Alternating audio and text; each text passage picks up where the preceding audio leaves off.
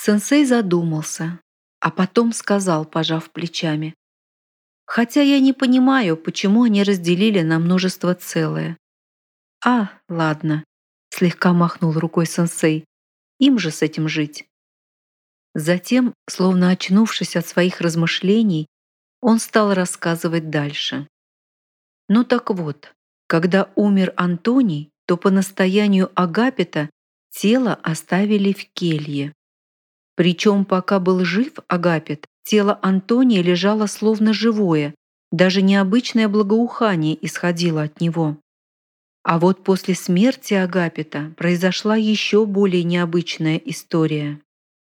Как я уже говорил, еще при жизни у Агапита было достаточно людей, которые завидовали его популярности среди народа.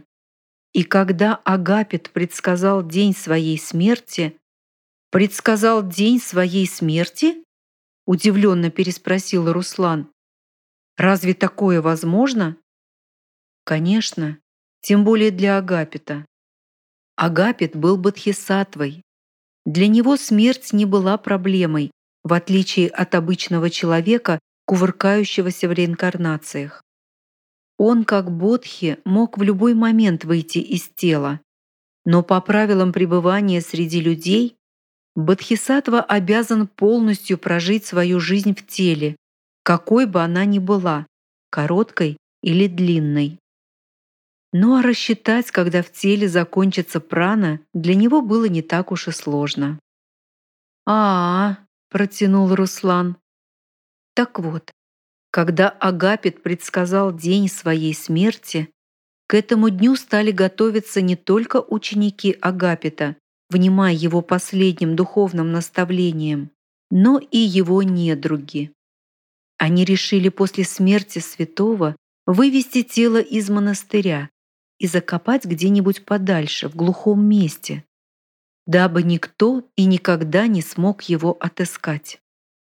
Но сразу реализовать этот план у них не получилось, так как после смерти Агапита слава о нем не увидала, как они рассчитывали, а наоборот многократно приумножилось. К его телу началось массовое паломничество. Прошло четыре месяца, а тело Агапита лежало нетленным, словно он умер только вчера. Поток людей не прекращался, и поэтому недруги, снедаемые ненавистью и непомерной завистью к святому, решили выкрасть тело Агапита. К этому событию они тщательно подготовились, продумав план и задействовав в нем преданных людей, двое из которых были монахами. В решающий день 24 февраля, если считать по новому стилю, несмотря на сильный мороз, их люди весь день жгли костры и выдалбливали могилу в выбранном глухом месте, недалеко от глубокого рва и в ночь на 25 февраля им, наконец, удалось реализовать задуманное. Но когда исполнители этого поистине варварского повеления, выполнив свою черную работу, возвратились к утру в монастырь, они застали большой переполох. Но этот переполох был отнюдь не из-за пропажи тела Агапита, как они предполагали. Оказывается, кто-то из братьев обнаружил тело Агапита, однако не лежащим, а сидящим в своей келье в необычной позе. Причем перед телом находился пергаментный лист, на котором свежими чернилами, почерком Агапита, была аккуратно сделана странная запись. Те же, кто лично закапывал буквально недавно тело святого, ужаснулись вдвойне. Их было трое, причем двое из них были те самые монахи, которые по приказу высших чинов непосредственно выкрали тело Агапита в эту ночь, сбросили его в могилу, закопали землей и замаскировали то место. Так вот, именно с ними случилось в этот момент следующее. Один, увидев сидящего Агапита, сошел с ума. Второй же навсегда потерял сон. Весь остаток своей жизни он так и не сомкнул глаз, усердно замаливая свой грех. Впоследствии этот монах стал самым яростным последователем Агапита и самым ревностным хранителем его тела. Третий же соучастник из мирян поспешил осведомить тех, кто нанял его для реализации этого коварного плана. Вместе со своими заказчиками он вновь поспешно вернулся на то место, где был спрятан труп Агапита.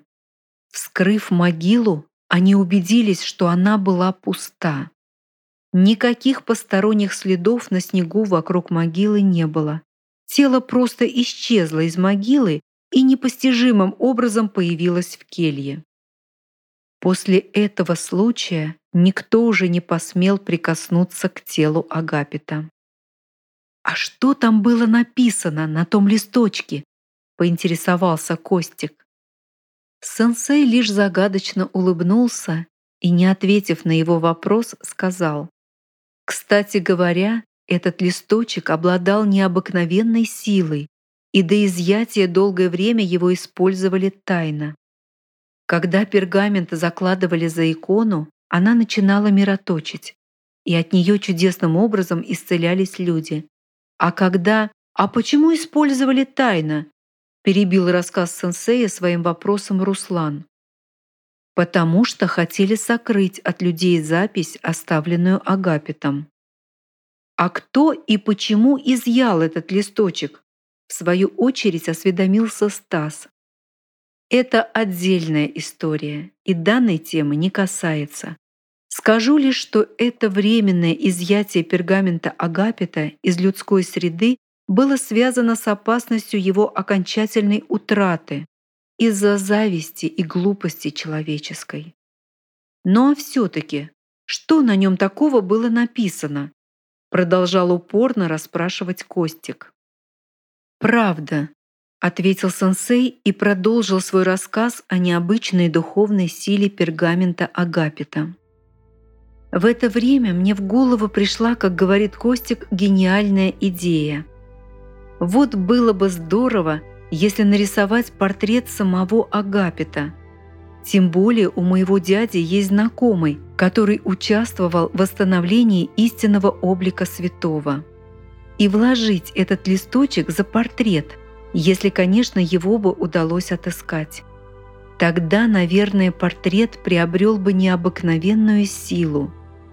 Потом отдать его в лавру. И пусть он там будет доступен всем-всем-всем. Сколько людей смогло бы тогда излечиться, обрести надежду, укрепиться в вере. Ведь я сама совсем недавно прошла через этот ужас внутреннего смятения – когда твоя жизнь висит на волоске, а ты не в силах ни спасти себя, ни понять, зачем же ты жил на этом свете.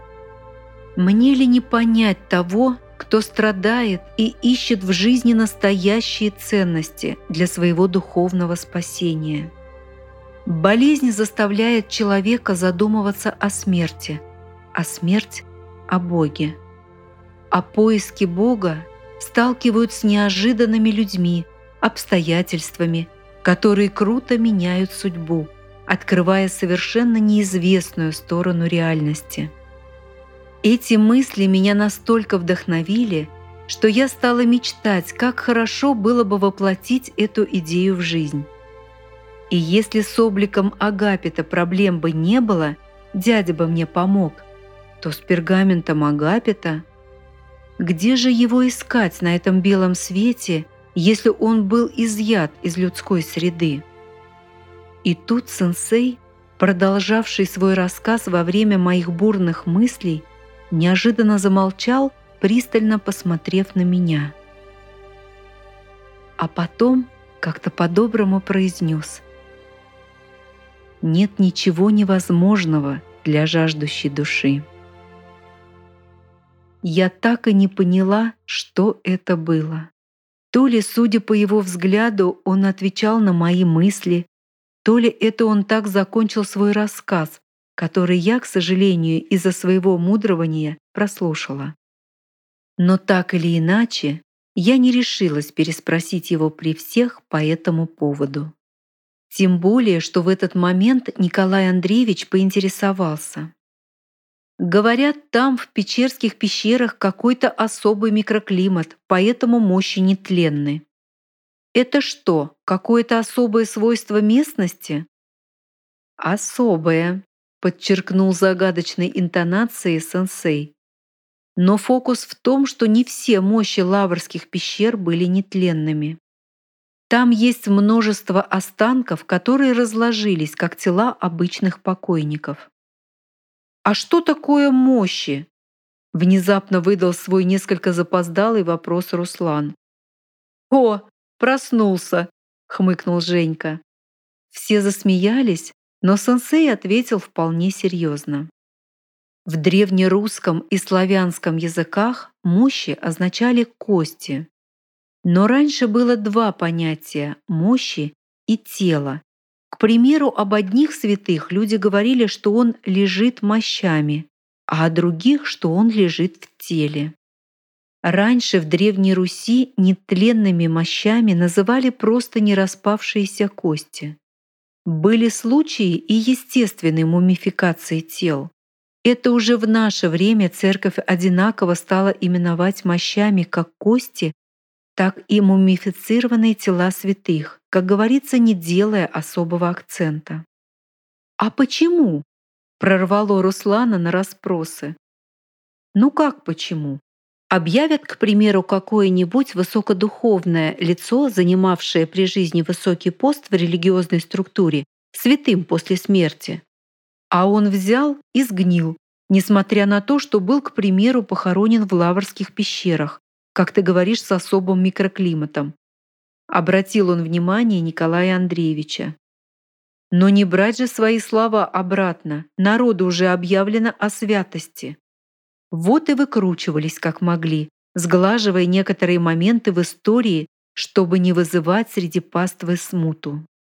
Вот, к примеру, как это произошло с Феодосием. «А кто такой Феодосий?» — совсем осмелел Руслан. «А что произошло?» Подключились уже и мы. Феодосий — это самый большой анекдот в истории прославления русских святых.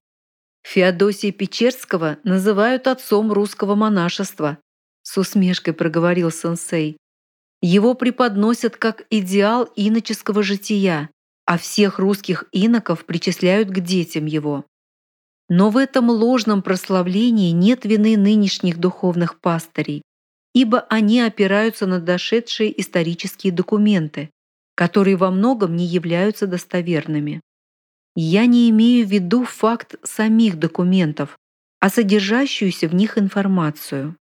Корни этой подмены таятся гораздо глубже и уходят как раз в эпоху Агапита. В те времена молва о деяниях, чудесах, излечениях Агапита распространялась очень быстро. Народная молва постоянно твердила, как учил Агапит, как говорил Агапит, как делал Агапит. Но кому из тогдашних духовных пастырей стада могло понравиться, что какого-то простого монаха народ чтит больше, чем его высокодуховную персону? Так что некоторые высокопоставленные лица еще при жизни Агапита питали к нему черную зависть. Однако предпринять что-либо против него, как я уже говорил, боялись, поскольку даже их попытки с отравлением истинного святого не удались. Агапиту это нисколько не повредило. Так что его сильная личность, народная слава, необычная сила, которой он обладал, и свобода мысли наводили ужас на власть имущих, не в силах уничтожить Агапита ни физически, ни морально, они стали действовать по-другому. В противовес Агапиту выставить своего кандидата для народного почитания и по возможности провести его официальную канонизацию. Выбор пал на уже умершего к тому времени игумена Феодосия, который, кстати говоря, был не первым игуменом монастыря и далеко не идеальной личностью в кандидата святого. Однако его образ ближе всего был по духу тем златолюбцам, кому мешал Агапит зарабатывать деньги на имени Божьем. Для реализации этого замысла срочно стали составляться летописные своды, житие. Так уже в 1078-1088 годах появились тексты жития преподобного Феодосия Печерского, где о реальной жизни Феодосия было помещено по сути мало информации, но зато приписок хоть отбавляй. Так появились в 1077-1088 годах и записи Никона Великого, коим в монашестве был прозван Илларион, которого в свое время сместили с митрополичьей кафедры в Софийском соборе за златолюбие. Он тоже был непримиримым к славе Агапита. Позже, в 1093 году, эти записи были дополнены игуменом Иоанном. И уже на основании этого был написан Патерик, а также повесть временных лет в 1113 году, то есть через 18 лет после смерти Агапита. Но даже повесть позже неоднократно редактировалась, и в нее вносились поправки. Так в 1116 году игумен Выдубицкого монастыря Сильвестр, что называется, основательно переработал тексты летописи. Кстати, именно он интерпретировал упоминания и об Андрее Первозванном. Там, где было написано, что Андрей Первозванный пришел возложить в той земле семя, ношу Христову. Сильвестр, перерабатывая этот материал, уже написал его со своей точки зрения, описывая ношу как крест, а семя как веру. А поскольку именно его записи дошли до потомков, то по ним получается, что Андрей Первозванный, пребывая в киевских землях, водрузил на горе крест, благословляя ту землю, и предрек, что на ней воссияет благодать Божья. А до тех потомков дошло прямо как в той детской игре про глухой телефон, усмехнулся Женька. Вместо семя – племя, вместо ноши – наши рожи. А то ж, вздохнул сенсей. Так вот, в 1091 году решили в дополнение ко всему откопать мощи Феодосия и выставить на поклонение в Успенский собор. Но когда вскрыли келью Феодосия в дальних пещерах, где он был похоронен, оказалось, что мощи его сгнили. А уже был объявлен день торжественного перенесения мощей Феодосия в собор. И чтобы утаить этот казус, стали поспешно вскрывать другие могилы. И опять же, кто участвовал в этой авантюре? Марк, за что его потом и прозвали гробокопатель один помощник-монах да Нестор, позже названный летописцем, которого, собственно говоря, и поставили возглавлять эту веселую компанию. Наконец, к их радости они нашли хорошо сохранившееся мумифицированное тело затворника, одного из первых учеников Агапита. И уже на следующий день его останки торжественно выдали за останки Феодосия. Они даже не знали, чьи это были останки. А останки эти были непростые. Человек, которому они когда-то принадлежали, истинно ушел в нирвану, или, говоря христианским языком, он попал в рай, ибо еще при жизни своей он смог победить смерть и выйти из круга реинкарнаций. Звали же этого монаха Доброслав или, как его подружески называл Агапит и его ученики, Добрыня. А сохранились эти останки сегодня в соборе? Сенсей усмехнулся. Нет, конечно. Справедливость все-таки восторжествовала. В 1240 году Добрыня был избавлен от глумления. Во время нападения хана Батыя его останки были изъяты межанами и перенесены в более достойное для него место. «Межанами? Это кто такие?» – полюбопытствовал Костик. «Межане – это люди, имеющие доступ в Шамбалу и общающиеся непосредственно с бодхисаттвами Шамбалы. А затворник – это как понять?» В свою очередь поинтересовался Андрей. Затворник – это монах, который добровольно поселялся в небольшую пещерную келью обустраивая ее так, что она соединялась с подземным коридором лишь узеньким окошком, служившим впоследствии для передачи скромной пищи. Зачастую затворник ограничивался водой и хлебом, и то не каждый день. Там он жил и молился до своей смерти. «Ничего себе!» — вырвалось у Костика. «В полной темноте и одиночестве?» Естественно, в отречении от всего земного. «А зачем?» — искренне удивился парень. «Это один из путей достижения нирваны». «Не, я бы так не выдержал», — отрицая, покрутил головой наш философ. «А я бы попробовал», — высказался Андрей. «Ты думаешь, это так просто?» — проговорил сенсей. «Для того, чтобы браться за технику затвора, надо научиться хотя бы элементарному контролировать свои мысли. Ведь человек не просто затворял себя в пещере в полной темноте, молясь Богу.